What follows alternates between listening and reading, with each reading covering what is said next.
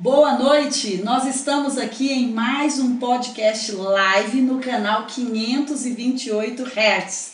Por que 528? Porque nós estamos pensando na frequência do domínio próprio, do controle, do amor, na frequência da paz, na frequência da organização.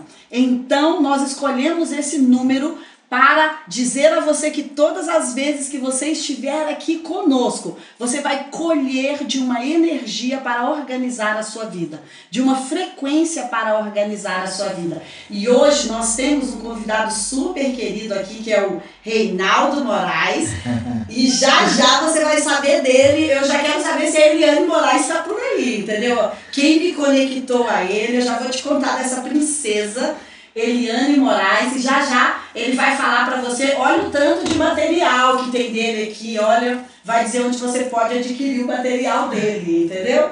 E quero dizer a você que nós estamos aqui numa jornada, numa caminhada para organizar a nossa vida. E nós ouvimos na, na semana passada a Kênia Gama, lembra? Falando sobre empreendedorismo, como ela começou as primeiras mentorias, como começou os seus primeiros negócios. Então, cada convidado desse está trazendo para você uma chave de como você pode organizar seu ecossistema, seu casamento, de como você pode organizar o seu mundo interno para prosperar mais.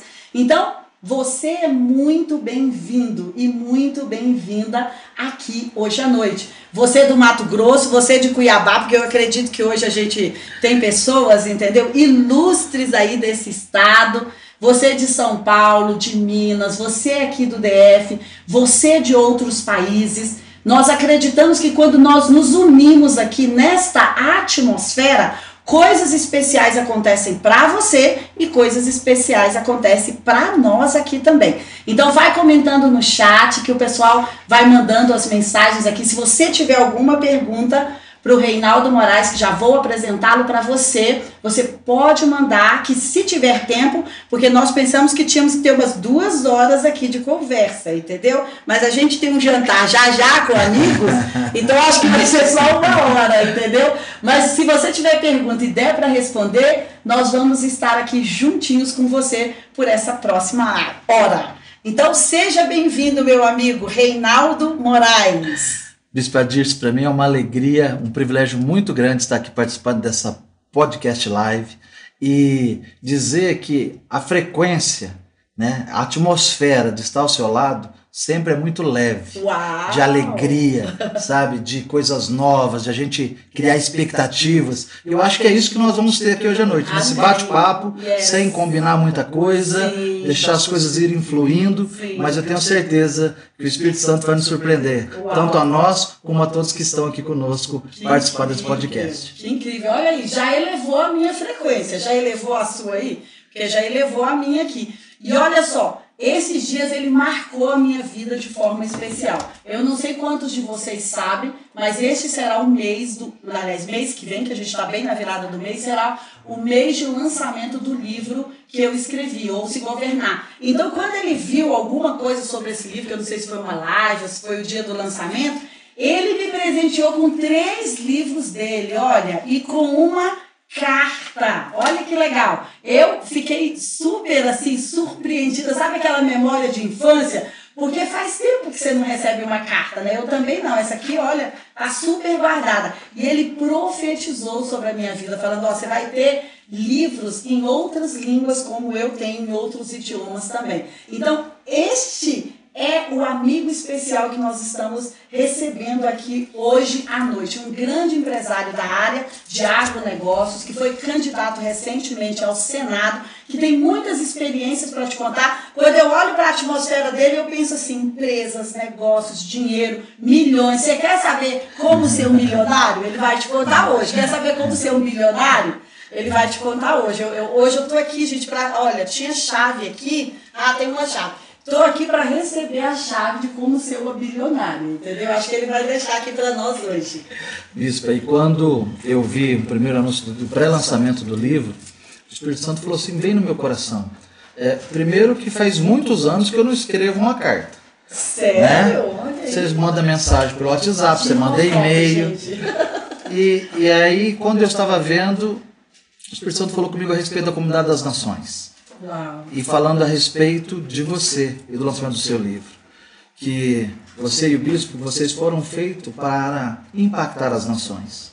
E esse livro, Os Governar, ele é apenas uma ferramenta, uma primeira ferramenta que ele está usando para que vocês possam impactar não só Brasília, não só o Brasil, mas que vocês possam impactar todas as nações do mundo e as futuras gerações. Então foi nesse contexto que eu senti profeticamente de mandar né, meus livros estão hoje traduzidos dentro do português, para o inglês e o espanhol, como é, uma chave se cumprir na sua vida. Eu tenho certeza que muito em breve você vai estar lançando essas novas versões e impactando nações. Olha aí que incrível. E eu vou estar sabendo que essa palavra veio direto do meu amigo Reinaldo Moraes, viu? Como que eu me conectei a essa pessoa tão interessante que você vai ouvir muito aqui hoje? Um dia na conferência Modeladas, que a, a Liana Abud veio, a sua linda esposa veio. E olha só, eu não sabia que ela era uma mega empresária. E eu falei para ela assim: Você lembra, Eliane, que você deve estar por aí ou vai ouvir depois? Eu falei: Você é assessora dela? Aí a Eliana: Não, não, ela é secretária. minha amiga, secretária. Não, não, ela é minha amiga. Tipo assim, por favor. Gente, eu me conectei com a sua família, tipo assim, com um gap desse, entendeu? Falando para aquela mulher maravilhosa assim, se ela era a, a secretária ou a ajudadora da, da Liana Abud. E depois, no ano seguinte, ou um ano depois, não sei, ela veio na conferência Modeladas, que já foi no centro de convenções, e a gente, eu lembro que a gente sentou no almoço e ficamos o almoço todo, tipo num bistrô. Eu, ela, Neidinha e a Augusta, de Curitiba. Sim. E aí ficamos lá. Então é assim que eu me conectei a essa a essa família incrível, viu? Eu, Muito obrigada pela honra. E eu me lembro que eu mandei a minha linda esposa para cá, uma gatinha, e ela saiu da conferência e voltou para casa como uma leoa. Sério? Ela foi impactada naquela conferência modeladas e isso é, uniu muito, trouxe esse laço de alma entre vocês.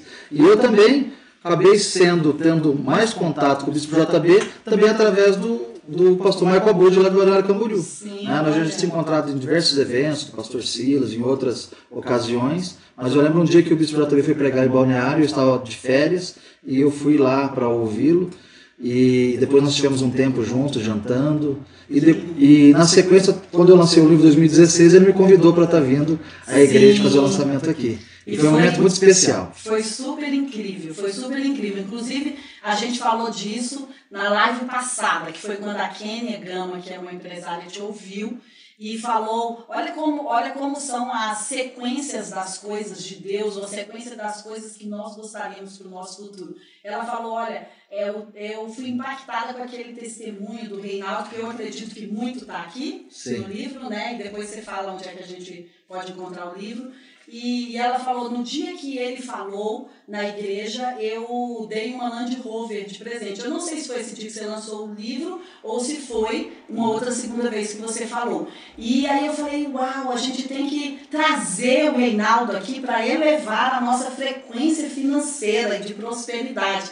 E aí ele mandou uma mensagem falando, não, eu vou para Brasília, que tal ficar aí na sua casa? Eu falei, o quê? Uau, então tá tudo, sabe quando é algo articulado por Deus assim? Porque a gente nem imaginou que poderíamos fazer ao vivo, que a gente está prezando por fazer ao vivo. Então, foi assim, uma dobradinha de Deus, entendeu? Para mim é um privilégio estar aqui. E só para falar que essa atmosfera, quando essa frequência, né, que quando eu estou junto, né, de você aqui na sua casa e quando a gente tem esses momentos de alegria, eu me lembro muito bem que no dia do lançamento do livro, meu testemunho é um testemunho alegre, né, a minha história.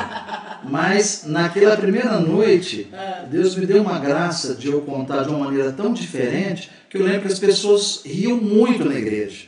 Né? Então já era essa atmosfera que estava sendo criada nesse ambiente de alegria, de paz, de prosperidade que Deus tem para nós podermos usufruir. Mas, amigo, você é super engraçado. Então, como é ia ser algo engraçado?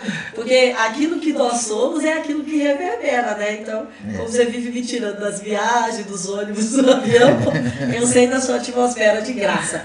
E olha, eu quero super agradecer a amizade antes da gente entrar aqui no seu conteúdo, na sua história da Eliane, do Matheus, da Ana C e Ana B. Hoje eu estava escrevendo o livro para elas e falei, vou escrever desse jeito, Ana C e Ana B. Lindas. Então, assim, parabéns pela sua família, obrigada pela sua amizade. Obrigada. Para nós é um privilégio e uma honra. Amém. E vamos lá. Eu, você sempre foi empresário, porque quando a gente vê alguém assim, mega empresário, escrevendo livros, indo para o Senado, é, articulando no Brasil, entendeu? Nós pensamos assim, ah, deve ter recebido uma grande herança. Então, assim, como começou você no mundo dos negócios? Na verdade, eu recebi... Quantos milhões, assim, você tinha para é. começar? Na verdade, eu recebi uma herança, meu pai é muito rico, né? E, e veio de berço. Eu sabia disso. Né? Então essa herança, essa herança veio de berço, né? Porque o meu pai é dono do ouro e da prata. Ah! Então, já essa herança já está conosco desde que nós nascemos. É fezes. Mas... Te mandei É, mas aqui até a gente poder chegar hoje, nós passamos por algumas circunstâncias adversas. Essa vai ser a live que eu vou ser mais tirada, entendeu? Porque tá vendo que eu estava aqui acreditando, entendeu? Que conta uma história tão assim que eu acredito que é verdade. Mas aqui eu comecei a minha vida, né? Comecei a trabalhar com seis anos de idade, atrás de um balcão de uma mercearia. Meus pais eram se separaram quando eu tinha dois anos de idade. Uau. E o meu padrasto, quando minha mãe se casou novamente quando eu tinha cinco anos, tinha uma mercearia, comprou uma mercearia, comecei a trabalhar com ele atrás de um balcão. Então, estudava pela manhã e trabalhava à tarde e à noite na mercearia. E nas horas vagas, como eu queria sempre comprar alguma coisinha para mim, uma bola de futebol, ou juntar um dinheiro para comprar uma bicicleta, aí eu fazia alguns outros serviços, né? Abri algumas outras empresas. Primeiro abri uma empresa de reciclagem, comecei a catar ferro velho na rua, junto Uau, com, junto com alguns amigos, que eu queria é, comprar minha primeira bola de futebol. E aí eu juntei ferro velho, fui vender, viu que deu uma graninha, deu um dinheiro. Aí de repente eu convidei meus amigos ali do, da, da vila, né, do bairro onde eu morava, lá em Maringá, e falei para eles, falei, olha, eu estou montando uma empresa de reciclagem, né? E aí eu queria convidar vocês para participar do negócio. Então eu já tinha muita experiência, eu tinha sete anos de idade. Então. Aí, já tinha um CNPJ. Já, já convidei os meus amigos, aí fiz um curso rápido para eles, porque eles precisavam saber do negócio. Eu falei, isso aqui é um saco de lixo, sai pela rua, tudo que você achar de alumínio, cobre, garrafa, coloca dentro, traz para mim e eu levava para aquela aquele ferro velho, no final da tarde vendia a produção de todo mundo e eu cobrava apenas uma pequena comissão né, pelos meus custos fixos da minha empresa, tudo. Tipo 50%. Os outros 50% a gente dividia entre todo mundo. Então foi assim o início da minha vida empresarial. Né? Pegando ferro velho, vendendo sorvete, vendendo algodão doce capinando o terreno. E treinando equipe. E treinando equipe, montando equipe. Sempre pessoas trabalhando do nosso lado. Essa é uma chave, viu, Bispo? Se você quer crescer, você nunca vai crescer sozinho. Você tem que ter equipe, você tem que pensar grande, você tem que pensar em estruturar para que você, para que o seu negócio não dependa exclusivamente de você. Se você tiver que trabalhar 24 horas só você, e se acontecer alguma coisa, como que você vai conseguir trabalhar? Então você tem que se organizar. E você ainda colocou outra chave, dividir o bolo, né? Porque as pessoas ganharam com você, mas levavam também, né? É isso daí, você saber, você, você tem que ser um rio, não pode ser uma lagoa. Né? Então as coisas têm que passar por você como um canal e poder abençoar e transbordar para outras vidas. Senão perde o sentido. Sim, sim, sim. Incrível, incrível. E eu, e eu amigo, hoje eu estava pensando aqui quando eu estava anotando e pensando na nossa conversa, que sempre que eu estou na sua presença ou que a gente tem conversas, eu sempre penso sobre essa atmosfera de riqueza, de empreender, de grandeza. E eu, e eu penso o seguinte, que nem sempre isso tem a ver com dinheiro, porque você acabou de contar aí, que não teve a ver com dinheiro empreender. E às vezes a gente fica pensando, não, eu vou abrir essa empresa, eu vou fazer isso. Claro que não vamos fazer de forma irresponsável, mas quando chegar um milhão para mim, quando chegar 500 mil, quando chegar 100 mil, mas empreender então tem muito mais a ver com a nossa atitude, com a nossa vontade, com a nossa disposição. Com o nosso querer, né? E o que eu vejo que o que dificulta às vezes para as pessoas empreenderem é elas acreditarem em si mesmas.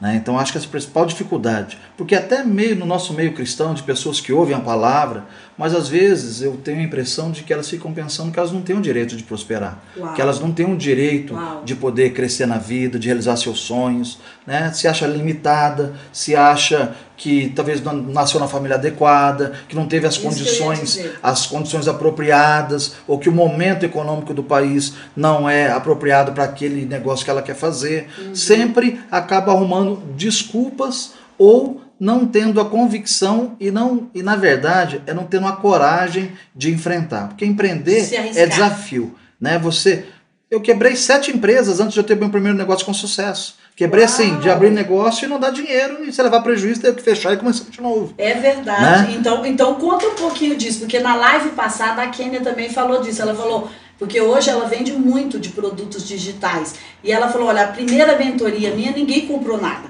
O primeiro curso, ninguém comprou nada. Então, acho que essa é uma mensagem que está ficando nessas semanas para nós, que nem sempre é o primeiro negócio que vai render dinheiro, né? Eu não sabia disso. Então, e- sete primeiros negócios, depois da reciclagem, né? Porque essa não boa. Esses não contam, deram certo. essa, essa deu certo. É, porque a grande diferença de você ter sucesso não é você iniciar um negócio, né?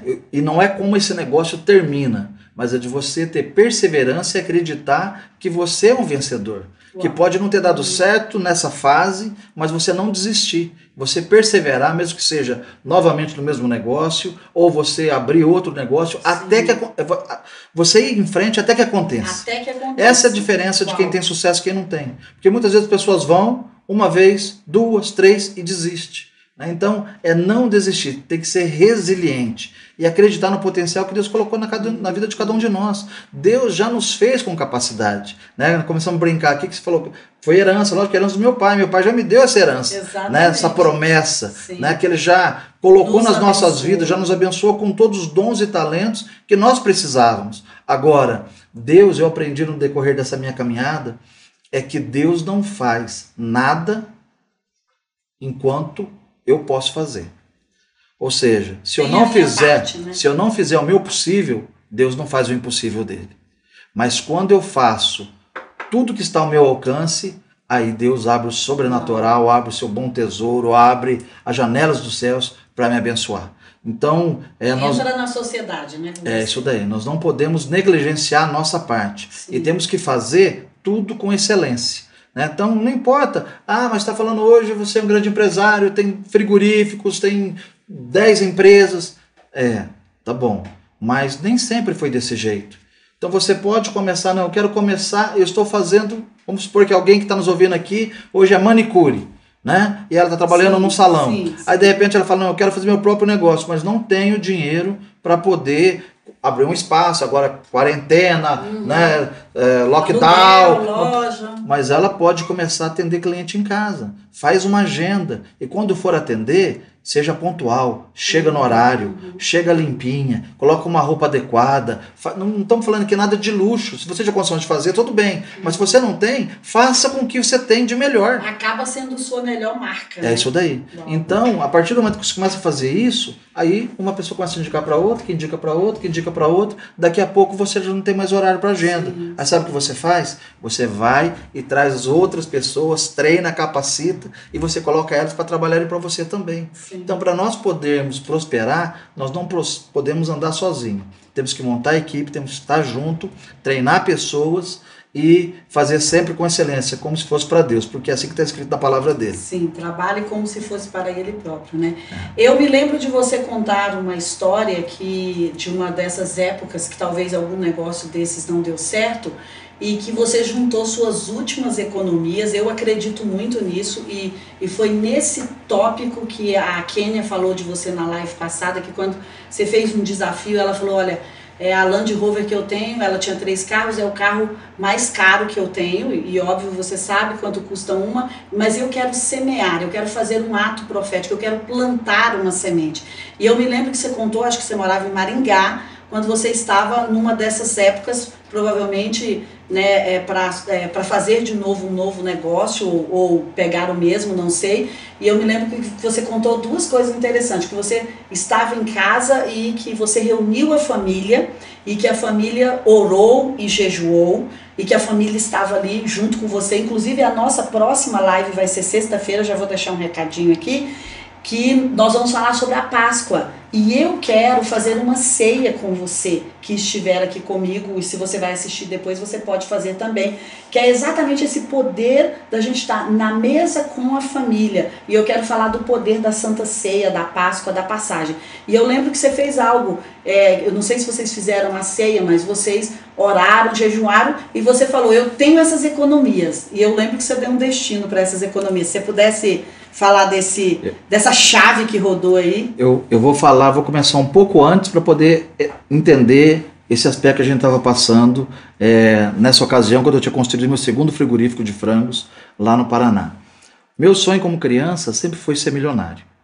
Uau, olha Queria cuidar de animais, tinha minha casa, parecia um zoológico, tudo que eu achava na rua eu levava para casa e queria ser milionário. Eu lembro que tinha o, aquele seriado do Homem de 6 milhões de dólares. Você lembra da sua época claro, também. Quem lembra já confessou que tem mais de 40, é, 50. É, o aí não lembra, né, Amanda? Mas nem o... E eu ficava pensando, nossa, um homem biônico com 6 milhões de dólares, imagina o dia que eu tiver meu primeiro milhão. E eu pensava isso, esse era um alvo meu, ganhar um milhão. Uhum. E trabalhei bastante para isso. Até que um dia eu construí meu primeiro frigorífico.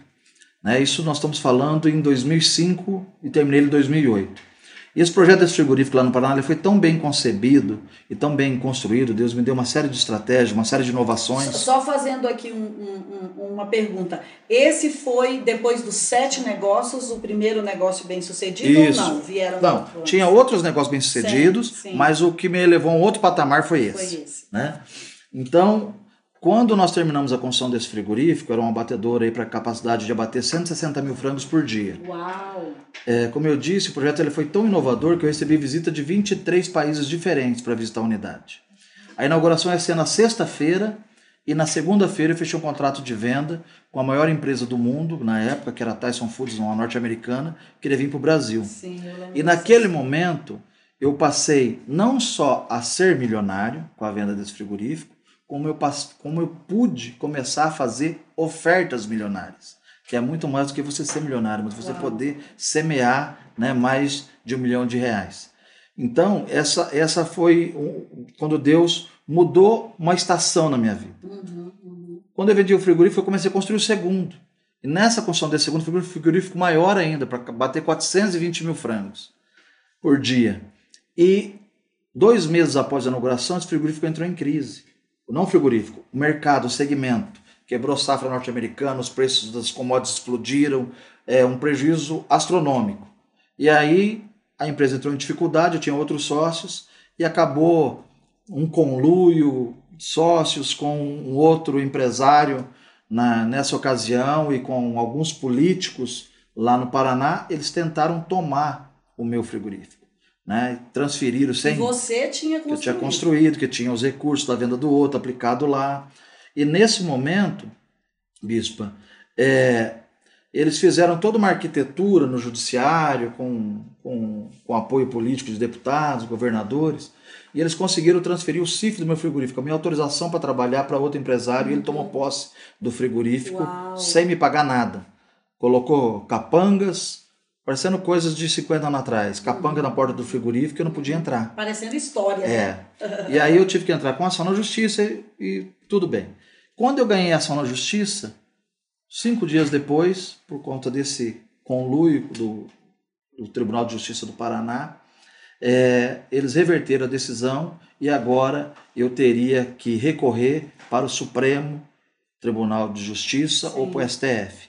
Aí você imagina quanto tempo isso levaria Sim. e quantos anos demoraria para ter uma ação favorável, sendo, sendo que eu tinha perdido a posse do frigorífico no Tribunal de Justiça do Paraná. É, nesse dia, foi numa sexta-feira, eu falei com Deus, eu falei, eu preciso conversar com meu pai. E pedi para Eliane sair com as crianças de casa, que eu queria ficar sozinho. E aí ela falou, Pedi para ela para casa da minha sogra, que morava numa cidade próxima. Ela falou: Eu não vou, eu saio de casa, mas à noite eu venho. Porque no momento de dificuldade, de mesmo ela conhecendo o marido, quantas histórias a gente vê de empresários que acabam é, cometendo até contra a própria vida sim. no momento de crise. Sim, sim. Só para entender esse momento, é, eu que tinha me tornado milionário há dois anos, três anos atrás, dando ofertas milionárias, Nessa circunstância, todos os financiamentos do frigorífico foram vencidos antecipado e eu estava devendo, o frigorífico estava devendo 120 milhões de reais. Uau! Né, Uau. Em 2012. E eu fui para o quarto e comecei a jejuar, a orar, e fiquei sexta, sábado, domingo sem comer, sem beber, orando, jejuando e pedindo uma palavra para Deus. E aí ele me deu Isaías 45, era 5 horas da tarde do domingo falando para Ciro que ele tomava pela mão direita e que ele daria os tesouros ocultos e escondidos. E aí ele me mostrou nesse momento de uma visão que eu vi o mapa mundi, mas no formato de um cofre, como se um cofre, um cofre tivesse plotado com o mapa mundi. Eu falei, senhor, então é isso, o senhor já deu os tesouros, o senhor já entregou as riquezas, por isso que eu falei que meu pai já me deu a herança, sim, né? Sim. O senhor já deu, mas tem uma senha, tem um segredo esse cofre. Qual é o segredo? E o Espírito Santo falou no meu coração, você sabe qual é o segredo são os dízimos e as ofertas.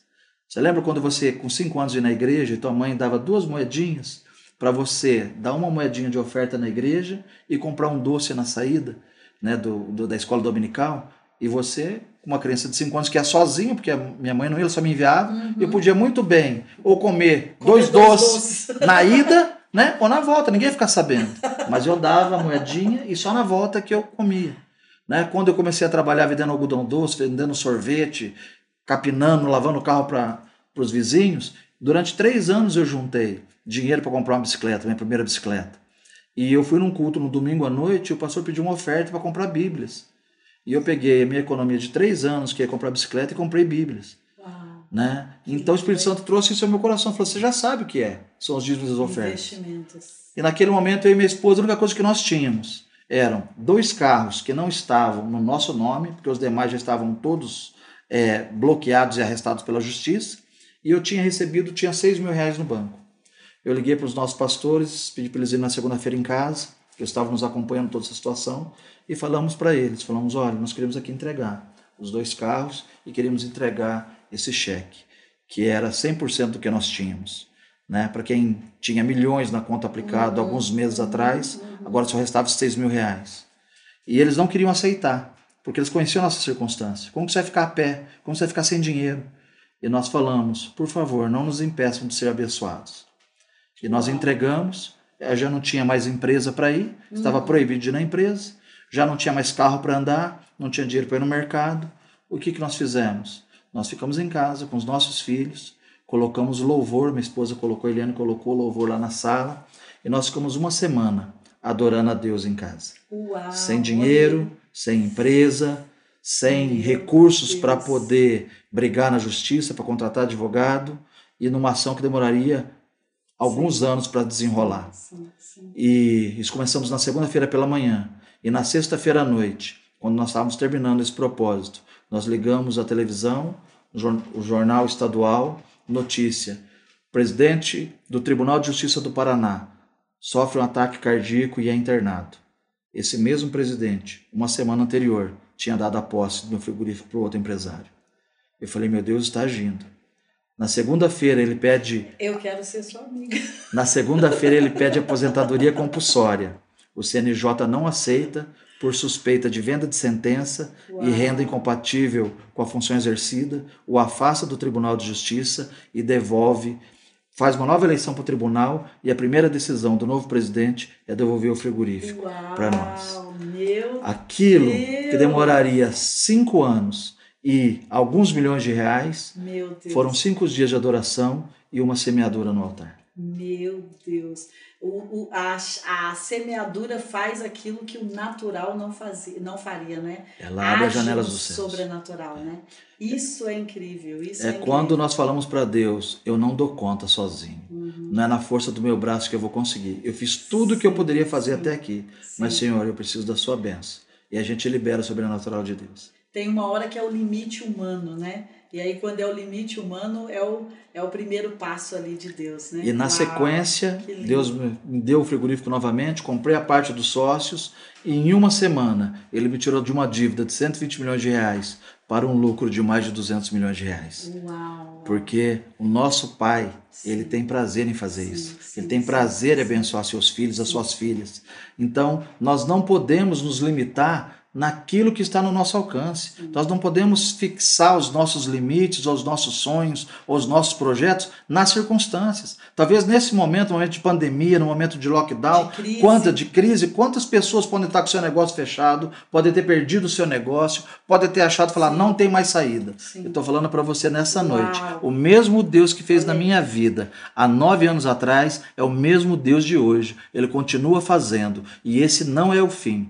Busque a presença dele, faça o seu possível, ande no sobrenatural. E você vai ver Deus fazer o impossível nas suas vidas e vai te levar a um novo patamar. Uau, que incrível, que palavra apropriada para essa época. E, e às vezes a gente fica pensando, Reinaldo, que é ótimo você falar de números, porque às vezes as pessoas falam, não, mas tudo bem se for para 100 mil, se for para 10 mil, mas às vezes as pessoas não conhecem essa faceta de Deus de multiplicar para os milhões, né? Pra... Para os bilhões. Ah, fala. E falar em números, bispo, tem um outro testemunho dessa mesma época que eu fui num, numa igreja e eles estavam fazendo. A gente ia campanha de oração em tudo quanto é igreja, a gente buscava Deus de madrugada, a gente ia para o monte. Nós sempre tivemos uma vida de oração, eu e Eliane, muito forte.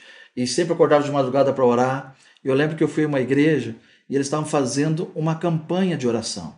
E aí o pastor, ele fez uma campanha diferente. Você pode até julgar, achar que está errado, mas eu vou falar, cada um, cada um entende sim, da maneira que sim. tem que ser. Nós não estamos falando isso aqui como método, estamos falando isso aqui como uma direção que Deus deu na vida dele, naquele momento.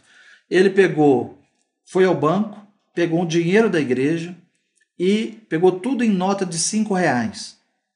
E ele fez uma campanha de jejum e oração e ao invés de ele pedir uma oferta, ele entregou uma nota de cinco reais e um envelope para cada membro da igreja, para cada um que estava visitando. E aí ele falou assim, e aí ele falou assim: agora você pega esse envelope ah. e essa nota, você coloca essa nota dentro e você pega o envelope, coloca o número 5 e coloca quantos zeros você precisa na frente desse número 5 para Deus poder seja, ele te entregar. Ele estava semeando e ele estava desafiando as pessoas a colocarem a quantidade de zeros Sim. que eles precisavam. Ah. Né? E naquele momento, é, eu peguei aqueles cinco reais deles e coloquei um, dois, três, quatro, cinco, seis, sete, oito, nove zeros Uau. na frente, que era o mínimo que eu precisava para poder fazer um negócio. E quando eu vendi o frigorífico o primeiro recurso que entrou foi exatamente aquele 5 com os 9 0 na frente. Meu Deus. Né? Então, o nosso Deus, ele é o Deus do sobrenatural. Ele continua agindo hoje em dia ainda. Para nós, o sobrenatural tem que ser o nosso natural. Nós precisamos viver nessa atmosfera. Se a gente ficar o dia inteiro assistindo televisão, assistindo noticiário e só recebendo más notícias, a nossa, a nossa frequência vai baixando, o nosso ânimo vai abaixando, Exato. a nossa fé vai caindo. Sim. Então nós precisamos nos revigorar, Sim. nos fortalecer no Senhor. Sim. Nós temos que crer que o mesmo Deus que estava antes da pandemia é o Deus que está hoje, ele não mudou. O céu não está em crise. Então nós precisamos é, avançar. As, as vezes que eu mais avancei foi um momento de dificuldade, um momento de crise. Eu comecei a construir o primeiro frigorífico em 95, em 2005, quando iniciou a crise aviária, a gripe aviária. Todo mundo falou e que ia acabar todo o frango do mundo, que o setor ia quebrar. Eu comecei a fazer terraplanagem de frigorífico. O que, que aconteceu? Ninguém estava ampliando, ninguém é. estava construindo. Eu fiz as melhores negociações, comprei mais barato e a hora que passou a gripe aviária estava o frigorífico pronto, pronto, e vendi por algumas dezenas de milhões de dólares Uau. ele. Então, Incrível. nós não temos que olhar para a dificuldade, não temos Sim. que olhar para o momento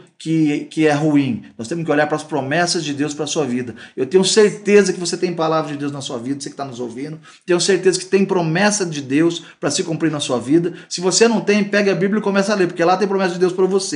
Então, creia nas promessas, não creia nas notícias ruins. Sim. E você falando, eu fiquei me lembrando de quando Abraão leva o seu dízimo e a sua oferta para Melquisedeque. A palavra ali é: a, Melquisedeque abençoa Abraão com a bênção do Deus todo poderoso. Não é uma benção qualquer, é esse Deus que você está falando. É o, é o Deus que, se você está precisando de milhares, é milhares. Se você está precisando só de reais, é reais. Mas se você está precisando de milhões, ou se você está precisando de bilhões. Então, se ele tem todo o poder, não tem uma limitação financeira, né? Não tem uma limitação financeira. E, e se nós somos o exemplo do céu aqui na terra, se nós somos o modelo do céu, o modelo daquilo que deu certo no reino de Deus, é por nós que vai começar necessário esses exemplos, né? Então, às vezes, a crise ou aquilo que nós sofremos é a forma que Deus usa para dizer, olha, eu preciso criar um case de sucesso no mundo. Então vai chamar Reinaldo Moraes, família Moraes. Então eu sei, hoje eu estava contando a história de Jó para Caris. Eu falando, é, é porque veio uma música de Jó, eu, cara, você conhece a história de Jó? Então eu fui contando para ela. E aí foi uma coisa bem interessante que ela disse: Mãe, aquilo que Jó acreditava era verdade, né? Porque deu certo. Contei, deu certo quando eu contei o final da história. Ué, mas aquilo que ele acreditava que Deus não ia abandonar, não sei o que, era verdade, né?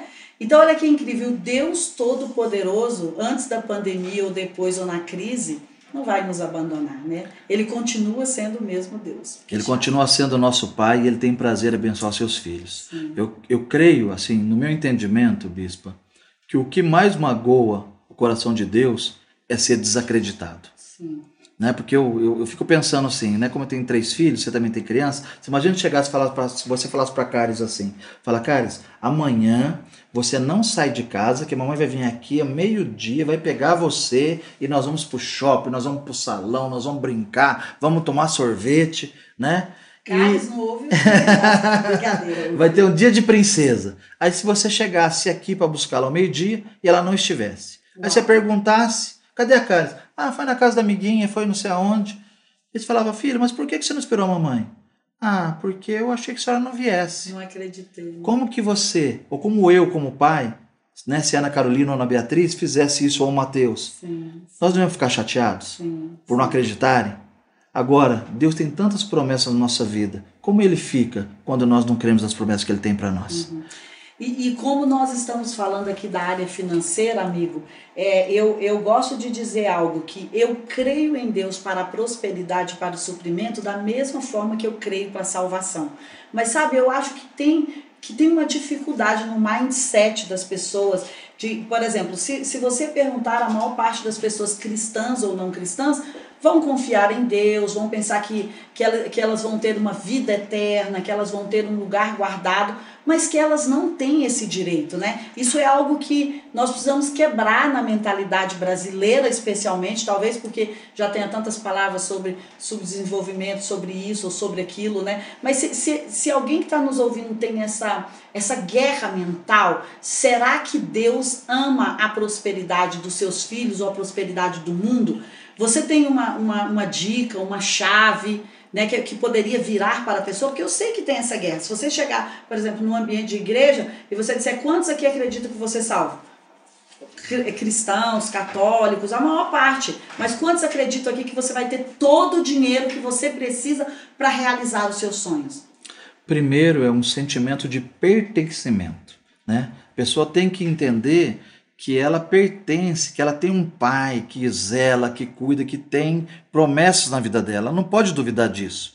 Outra situação é aquilo de achar que Deus tem filhos prediletos. Hum, não, isso não é para mim, mas é para fulano. Isso, exatamente. Então eu quero falar para você que me desculpa te desapontar, mas Deus, ele não faz acepção de pessoas, ele faz acepção de atitudes. Uau. Né? Então você tem o mesmo direito de prosperar como qualquer um. Agora, quais são as suas atitudes diante das situações que você está enfrentando? Então, é, essa vontade de você buscar, de você é, lutar, ser perseverante, ter ousadia, ter fé, isso vai fazer com que você avance. Se você não acreditar primeiro no potencial que Deus colocou em você, se você achar que você não é, não é competente, se você for dar for dar ouvido às vozes que muitas vezes seu próprio pai, sua mãe, sua tia, professora, irmão, pobre, é, colocou isso na sua cabeça, quebra isso, quebra esse paradigma, sabe? E creia nas promessas de Deus. Isso que você tem que crer. Porque quando nós cremos, bispo, não importa a dificuldade. Se você falar assim, Reinaldo, no momento de maior crise, de maior dificuldade lá que você passou, você acreditava que Deus ia te dar um escape? Sim, se eu tivesse perdido a empresa e se eu tivesse saído começar com toda a dívida e começar do zero, Deus ia me levantar novamente. Sim, eu não sim, tenho essa dúvida sim, de que isso aconteceria. Não e, é como Deus vai fazer, né? É Ele vai fazer, né? Então é essa essa é, é a mudança de mentalidade que nós temos que ter. Saber que é possível, que Deus não tem filhos especiais, uhum. mas que Deus ele vibra quando nós somos ousados na presença dele. Uhum. Estava ouvindo uma palavra da Ana Carolina, ela foi ministrar sexta-feira, e eu estava vendo um pedacinho que, que postaram, ela dizendo, né, se você tem um sonho que você consegue realizar sozinho, ele é muito pequeno. Não é um sonho de Deus para sua vida. Sim, sim. Os sonhos de Deus que tem para as nossas vidas têm que ser tão grandes ao ponto que nós temos que depender dele para realizar. Que a gente não consegue realizar só com a força do nosso braço. Sim, então nós temos que ser ousados. Né? Nós não, é, não adianta também a gente querer começar grande. Né? A gente tem que ser fiel no pouco, que sobre o muito ele coloca. Né? Então, às vezes, tem um sonho, não, eu quero ser uma dona de um grande restaurante aqui em Brasília, um grande restaurante em São Paulo. E aí você pensando, faz o projeto, nossa, vai custar 10 milhões para poder fazer, 2 milhões, 1 milhão para poder montar. A hora que o dinheiro chegar, eu vou montar. Me desculpa, mas eu tenho quase convicção que você não vai montar o restaurante. Agora, você tem esse sonho de um milhão de reais, e no momento de pandemia agora, né? A vizinha do lado está fazendo home office e não tem tempo de cozinhar e fala para você: "O que, que você acha de você cozinhar para mim ou vender uma quentinha, yes, uma marmita?" E você olhar para o lado e falar: "O que, que ela está achando que eu sou?" E você achar que ela tem o orgulho de ser orgulhosa de não acertar a oportunidade, Aceite essa oportunidade. Comece vendendo marmita. Uma, cinco, dez. Faça com excelência. Faça o seu melhor. Capriche. Faça o melhor tempero. Coloque um lacinho na marmita. Leve quentinha. Entregue na hora certa. Que daqui a pouco você chega no seu restaurante. Que são os primeiros passos, né? É Ninguém chega lá em cima sem antes ter dado esses passos, né? Eu já ia perguntar isso. Como é que a gente poderia começar o um negócio? Você já está falando aí com aquilo que a gente tem, né? Com o que está disponível. A gente pode ter o grande sonho e vamos chegar lá. E eu acredito que os sonhos Deus coloca dentro de nós para alcançarmos mesmo. Mas existe espaço, por exemplo, Deus fala para Abraão: vamos fundar uma nação juntas. Mas quantos anos depois essa nação é fundada? Depois que ele gastou quase a vida dele toda dando os primeiros passos. Né? Esses dias eu estava conversando lá em casa com o Matheus, com Eliane, Ana Carolina, Ana Beatriz. Vamos falar do projeto do Matheus, da é. SP Green, então, é, justa, é justamente disso ah, que eu vou então falar. Pronto, Falando a respeito do projeto da SP Green e da Espirulina. pensamentos também? Porque de é repente é aquilo que eu vou falar, você já falou aí. É porque você tem essa, você tava, essa santidade você assim, falando dos, de ler pensamentos? Dos, dos primeiros passos. Quando, quando o Matheus começou esse projeto há nove anos atrás, né, ele começou com o projeto da espirulina trazendo 500 ml de espirulina da Europa. Uma garrafinha de água, 500 ml. Né? Líquida. E, líquida. E começou a multiplicar, e começou a estudar, e começou a fazer experimentos, e começou a cultivar. Daqui a pouco ele conseguiu levar ela para um, um balde. E aí começou a criar espirulina em baldes. Sim. Depois ele foi numa caixa d'água é e começou a crescer em caixa d'água. Até que começou a construir o primeiro tanque pequeno. E hoje, né, ele tem tanques com mais de 1.400 metros quadrados cada um. E tem milhares, não é centenas, milhares de pessoas hoje que vivem da espirulina, comercializando Sim. e tendo os benefícios Sim. da espirulina aqui no Brasil. Mas começou com uma garrafinha uau, de 500 ml. Eu lembro quando, há dois ou três anos atrás, que a gente falou sobre a, a espirulina e que eu lembro que vocês já eram um dos maiores tanques aqui na América Latina, né? Hoje, hoje assim. somos o maior produtor da América Latina. Olha aí, o maior produtor, né? E, e para que serve a espirulina? Fala aí um pouquinho, entendeu? para nós, eu ganhei aquele mega kit, entendeu? Que aqui eu tenho três mocinhas, duas, três mocinhas, então tem que dividir com quatro, entendeu? Kit, uma fica com a máscara, outra com shampoo, outra com. Porque é, eu, eu acredito que esse tipo de solução para o futuro é, de solução é o que o futuro precisa. Por quê? Porque são produtos que vai melhorar a qualidade de vida das pessoas, não, não é só pela questão do anti-age que eu comecei a citar por aí, mas vai melhorar o metabolismo, eu sei, melhora tantas coisas, eu lembro da palestra que você deu lá, tanto, sei lá, mais de mil benefícios, mais de mil artigos lá sobre os benefícios, mas eu acredito que é esse tipo de coisa sustentável é que vai fazer um futuro promissor, e às vezes a gente pensa assim, de repente tem uma plantação de açaí, tem uma plantação de alguma outra coisa que você poderia tirar rendimentos tão bons como vocês estão tirando da espirulina, né? Talvez valha para alguém que tem um ecossistema ali produtivo de, né, sei lá. Você tem que pegar o que você está na mão Isso. e começar com o que tem na mão. O que, que você tem? Tem três galinhas botando ovo, então começa vender esses três ovos, ovos, vende os ovos. Daqui a pouco você começa a vender o ovo processado, faz omelete, daqui a pouco você vai vem, vai, vai crescendo. Você falou que antes de receber, de falar da espirulina, você falou que Ele começou vendendo ferro velho, eu comecei vendendo galinha na feira. Aí, tá entendeu? vendo? Só que Podia era ter um assim, tipo- frigorífico já. Tipo, é isso que eu tava pensando. Eu acho que você deveria, você não- deveria me aceitar como sócia, entendeu? Porque olha aí, eu comecei a vender galinha, você começou a vender, entendeu? Então, hoje, hoje nós temos um frigorífico de suíno e temos um granja de produção. Graças a Deus somos um dos grandes produtores de suíno do Brasil. Mas eu me lembro, falando que você vender galinha, eu ganhei uma leitoa. Minha mãe foi morar no- na chácara, num sítio, e ela me deu uma leitoinha de presente quando eu tinha 12 anos de Sim, idade. Davam muito animal, Né? né? De presente. Isso era os nossos presentes. Era isso daí. Vaca, não é iPhone, não é iPad, Não. era leitoa, galinha. e ela me deu uma leitoinha e eu pensava assim: nossa, tudo para mim eu queria vender, queria né, Fazer dinheiro. fazer dinheiro. Vou vender a leitoa. Aí minha mãe trabalhava numa clínica em Maringá, falei, vou oferecer para os médicos, né, agora no Natal para poder vender a leitoa. Aí eu fiquei pensando, falei, poxa, se eu vender a leitoa, eu vendi e acabou. Então eu vou fazer o seguinte: eu vou fazer essa leitoa, deixar ela crescer, vou levar ela para cruzar, vai nascer e aí eu vendo os filhotes dela. Então, meu primeiro, meu primeiro negócio foi com uma leitoa. Deus, né? E hoje, e hoje nós temos mais de 14 mil Uau, matrizes importadas uau, e, e fazendo. Então, meu é, a gente não Deus. pode é, esquecer os pequenos começos Sim. e nem desprezar, mas Sim. valorizar e fazer o melhor. Sim, É. incrível. Fala da espirulina aí. A espirulina é uma cianobactéria, né, uma conhecida como alga, uma, uma pseudoalga. Ela é considerada pela ONU, pelas Nações Unidas, como o melhor alimento da humanidade. né? Ela tem mais de 60% de proteínas, cadeia de aminoácidos essenciais completos. Ela faz parte, para ter uma ideia, os astronautas da Sim, NASA, ia quando vão para o espaço, Levam. eles levam as cápsulas de espirulina, que é o alimento deles.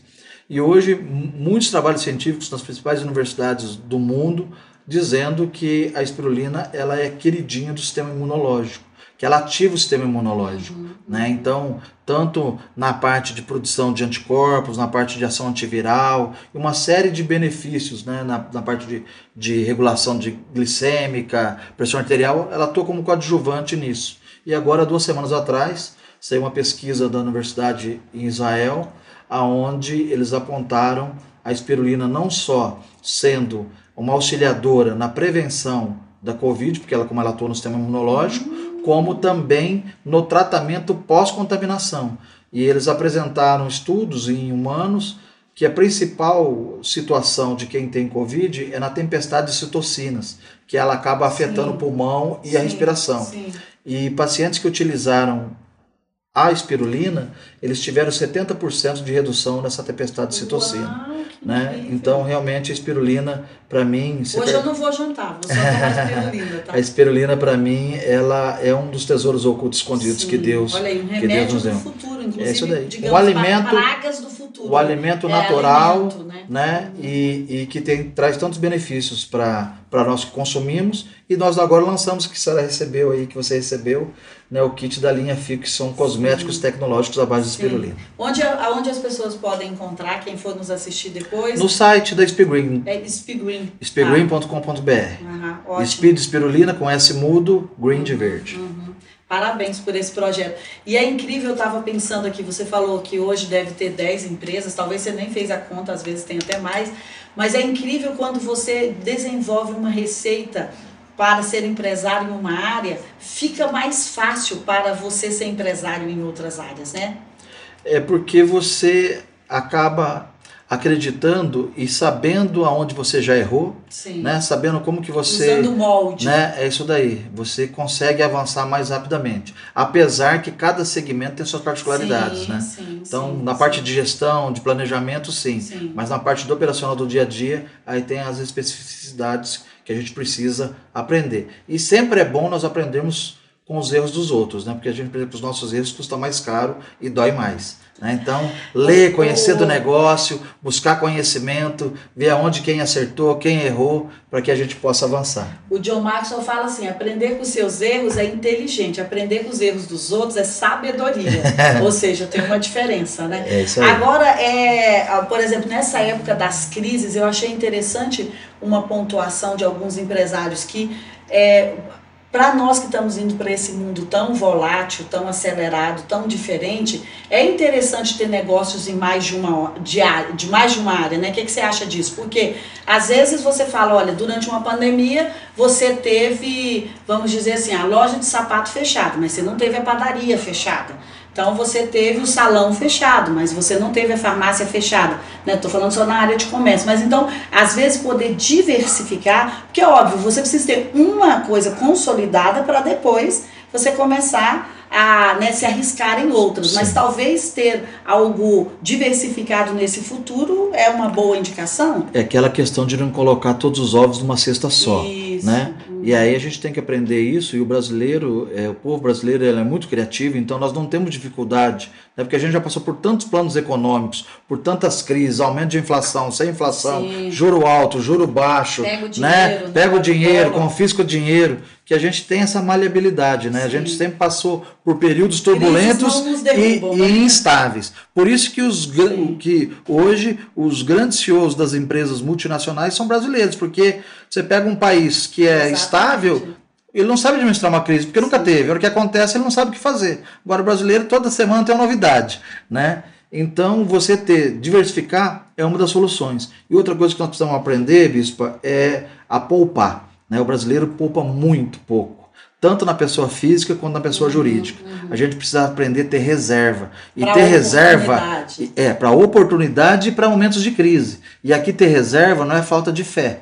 Né? Você falar, não, vou guardar sim, porque. Sim, não, sim. não é isso. É você ter uma reserva, porque no momento de dificuldade você vai suportar mais tempo.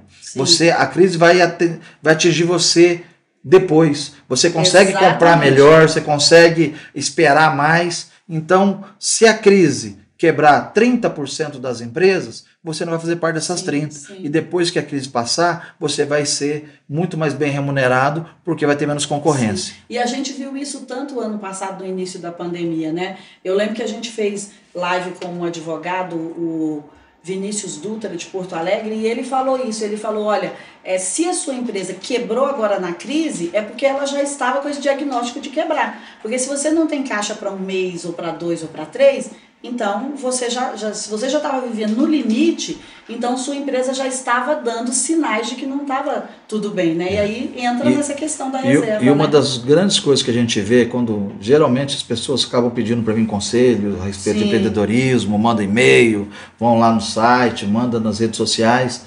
É, uma das grandes dificuldades que os nossos micro, pequenos e às vezes até grandes empresários acabam tendo é conseguir separar o caixa da pessoa física Sim. da pessoa jurídica. Né? Então, esse a gente tem que saber administrar isso. Né? Você tem que ter uma retirada e viver da sua retirada. Sim. Você não pode ficar sangrando a empresa né? E, e, ter essa confusão. Porque é o dono da empresa, é, né? né? Então o tem que, tem que aprender a fazer essa gestão. Sim, Também vai ajudar a administrar. Sim. Que incrível, amigo. Super obrigada, viu? Quanta, quanta coisa interessante, quanta chave aqui. Mas você não me deu uma chave. Eu preciso ser uma bilionária nessa próxima estação como faço aí para sair para bilhões, entendeu? Me conta aí. Bilhões, eu acho que eu já tenho um caminho, mas agora eu preciso para bilhões, entendeu? É muito mais fácil. Eu entro para espinguim. é muito mais fácil você se tornar bilionário do que se tornar milionário. É mesmo? Eu acredito Olha, que sim. Sério? Então, isso aí. então e tem muitos bilionários que é, vão nos ouvir. É, é, é isso, é de você acreditar. Quando você quebrou essa mente, é. né, de que você não consegue chegar a ser milionário, aí você consegue não ser qualquer limite, coisa. Né? Não tem mais limite. Você pode ser né, multimilionário, pode ser bilionário e pode ser multibilionário. É só uma questão de tempo. O que a gente não pode ter é pressa. Né? Nós precisamos fazer planejamento, precisamos ter metas, mas nós precisamos é, esperar que, os, que o fluxo aconteça. Né? E para isso a gente precisa andar dentro dos princípios. Né? Os princípios eles continuam valendo. Sim, sim. Então nós podemos não acreditar na lei da gravidade, só que se pular de uma casa vai quebrar a perna. Acreditando ou não, tendo estudado ou não a respeito da, lei da, da gravidade, ela faz parte disso. E a mesma coisa é na área das finanças. Se nós queremos prosperar, ser fiel no pouco sobre o muito Deus vai colocar, ser fiel nos dízimos, nas ofertas, que Deus vai honrar. Porque quando nós estamos Deus não está interessado no nosso dinheiro, né, bispo? Não. Deus não, o que ele quer é o nosso coração. Quando nós entendemos, quando nós né?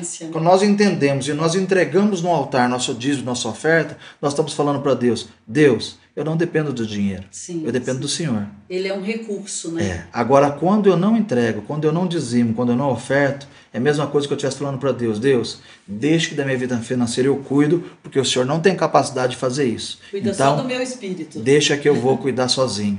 E aí a gente não consegue avançar. Então, nós precisamos crer, saber que Deus não tem filhos prediletos, saber que todo o potencial Deus já colocou dentro de nós, agora depende de nós desenvolver. Eu tinha um chefe, quando eu trabalhava ainda como funcionário, que ele dizia assim: Reinaldo, se você quiser crescer na vida, é antes das 8 da manhã e após as 18 horas. Porque das 8 às 18 todo mundo faz. Exato. Então, Faz o mais, né? faz mais, vai além, caminha a segunda milha, faça com excelência, surpreenda tudo que você estiver fazendo.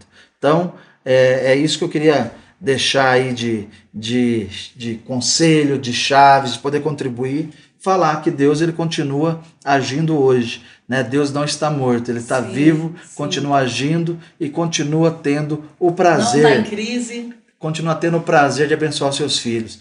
Qual é o pai que não gosta de ver o filho contar uma história bonita, que ele venceu, que ele conseguiu, que ele tirou uma boa nota na Superou. escola, que ele se superou? Não é verdade? Qual é o segredo aqui de pai para filho, hein? É esses segredos que você está contando? são parte desses segredos que estão aí no livro, que Uau. conta da trajetória minha pessoal, profissional, familiar, né? E o segredo do pai, do nosso pai para nós, né? Então, Uau, que então é isso. Se perguntar é, para mim, Reinaldo, que, o que te fez chegar até aqui?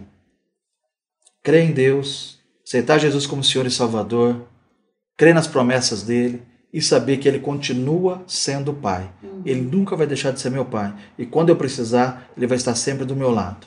Ter ousadia, fé, perseverança, né? acreditar na família, Sim. acreditar é, nas promessas de Deus e poder Valorizar avançar. os princípios, né? Então, para a gente terminar, a gente sempre tem aqui o momento uau, que é aquele momento engraçado.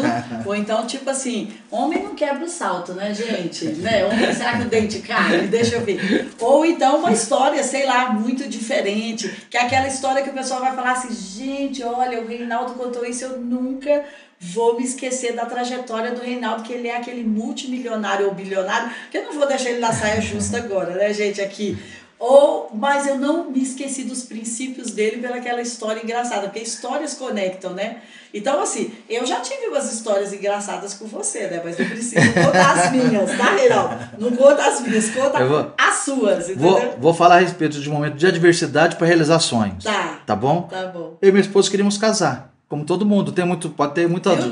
Tá vendo aí? Job, pode ter. job. Tem muita, muito noivo, noiva, Homem, namorado e é namorada querendo ouvir. entendeu? Então você presta atenção aqui nessa, também, né? nessa história. Nós queríamos casar, mas a gente não tinha dinheiro, eu estava estudando. Ela, eu fazia zootecnia e ela também. Estudante universitário, todo mundo. Quantos anos vocês Sei- tinham? 23. 23, ó. E aí, nós, meu sogro quis fazer uma festa de casamento para nós, na cidade dele, Natal. Então, que- como era a festa de casamento? Ele comprou uma novilha e ia fazer um churrasco Era de novilha. Ou né? então matava um porco. É, era isso daí. fazia- Então a festa dele era, era ter festas. o churrasco, É. mandioca e de 15 arroz e salada, assim. e salada de tomate. já me identifiquei. Minha festa de 15 anos foi um churrasco, entendeu? É. Viu, Chara? E aí ele queria essa festa. E a minha esposa, e lá não tinha igreja na cidade dela, uma igreja grande e tal. Então foi num salão de festa da igreja católica. E, e mais mulher já viu, né? O sonho. Sim, vestido. É, e aí nós ficamos pensando, como que nós vamos fazer isso? Então, para a festa na, na cidade do meu sogro, eu, ela, a minha irmã, meu cunhado, nós saíamos andando pelos pastos, pegando folha seca, galho de árvore, para a gente decorar o salão, porque a gente não tinha. Então, nós mesmos que decoramos o nosso salão de casamento do civil. Né? Sério? Com rabo de burro, que era um capim que tinha. Fizemos uma decoração toda orgânica, né? Sustentável. Com o quê? Pegando aquilo que a gente tinha em mãos. Nós tínhamos duas soluções: ou ficar reclamando e criticando, ou dar um jeito. Né? Nós demos um jeito no casamento civil. Mas a gente queria casar na igreja. E ela queria ter vestido, queria ter festa, a gente não tinha condições de ter festa. Então o que, que nós fizemos? Alugamos o vestido, compramos o bolo e eu era presidente da comissão de formatura, né, da, da minha turma que eu estava me formando naqueles dias. E aí, comissão de formatura, o que, que você tinha? Você fazia a colação de graus e tinha um baile. Uhum. Falei, bom, casar num baile acho que não vai ficar muito legal. Na colação de grau também acho que não vai dar muito jeito. Aí eu falei. Você com... queria aproveitar uma festa. aí eu falei com os meus amigos universitários formandos. Vocês já pensaram em nós fazermos um jantar né, de formatura com todos os nossos pais, né, com os familiares, um jantar chique. E eles olharam para mim e falaram: Reinaldo, como que nós vamos fazer isso? Nunca ninguém fez festa de, de, de, formatura. Como que vai fazer? Falei, justamente por isso. Nunca ninguém fez ainda. Ah, é. Nós vamos ser os primeiros, os pioneiros. Vamos fazer promoção, vender camiseta, vender adesivo, né? Vamos viabilizar. E aí, como eu sempre fui um pouco bom vendedor, né? já tinha vendido muitas coisas na minha vida, consegui vender para eles, né? Se essa, vendeu para ele esse projeto. E aí, com esse projeto, nós fizemos a primeira festa de formatura da faculdade de Maringá, com 25 anos do curso, nunca ninguém tinha feito. E só por coincidência, esse jantar de formatura foi no melhor restaurante da cidade, tinha fotógrafo, tinha filmador, tinha as roupas alugadas, e só por coincidência eu e ela casamos no mesmo dia. Sim. E já levamos os convidados todos e tivemos a nossa festa de casamento. Meu tá vendo Deus. só? Você é disruptivo desde então, né? Formando uma tribo lá com, com o pessoal do, do, é, catando o lixo e o ferro, o lixo não, catando as coisas do lixo. E agora fazendo. Eu nunca vi uma história de casamento. Eu já vi gente que casa na esplanada, gente que casa dentro do barco, mas gente que então, casou dentro da festa de formatura. Então nós. E tava lá com a roupa, com a filmagem, Sim, com o fotógrafo, a comida. Né? Tudo decorado. Então não tem desculpa. É. Né? Quando a gente quer fazer as coisas. A gente arruma alternativa e somos criativos, porque nós somos filhos de um Deus criativo. Uau, é verdade, então, é a gente olhar para o copo e falar que ele está meio cheio e não ele está meio vazio. Uau, uau, que incrível, amigo. Super obrigada. Incrível, incrível. Eu ficaria aqui com você, né? Porque ainda ficou muita pergunta aqui, um tempão, mas eu sei que você tem que jantar ali com umas pessoas estratégicas. Queria que você deixasse uma última mensagem aí para esse público empreendedor, para esse público que te ouviu hoje, que ouviu seu testemunho, seus desafios e sua superação, né? Porque depois de tudo isso que a gente ouviu aqui, o nome dele é, né? Superação, milagre sobrenatural, milhões, bilhões, né? Queria dizer para você que está nos vendo, nos ouvindo que vai nos ouvir nos próximos dias nesse podcast que vai estar gravado sabe? Não importa o momento que você está passando, não importa a dificuldade que você está passando.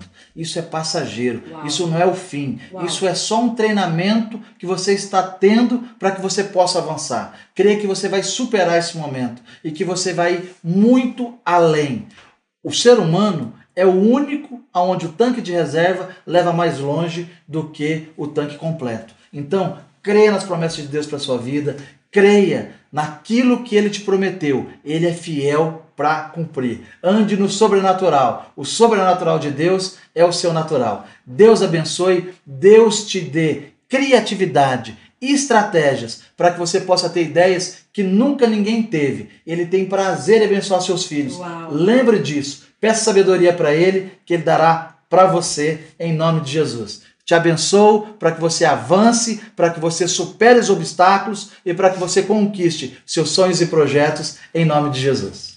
Que incrível, que incrível. Depois dessa super mensagem, olha, eu só posso dizer para você: ouse governar a sua vida, entendeu? E vejo você na próxima live, que vai ser nossa live de Páscoa, nosso podcast de Páscoa. Não esquece de mandar meu ovo, bispo. Beijo grande. Oh, meu Deus, ovo! Ovo. Chocolate. É mesmo, de é. galinha ou ovo de Páscoa? Pode ser cozido. Sério? Tchau.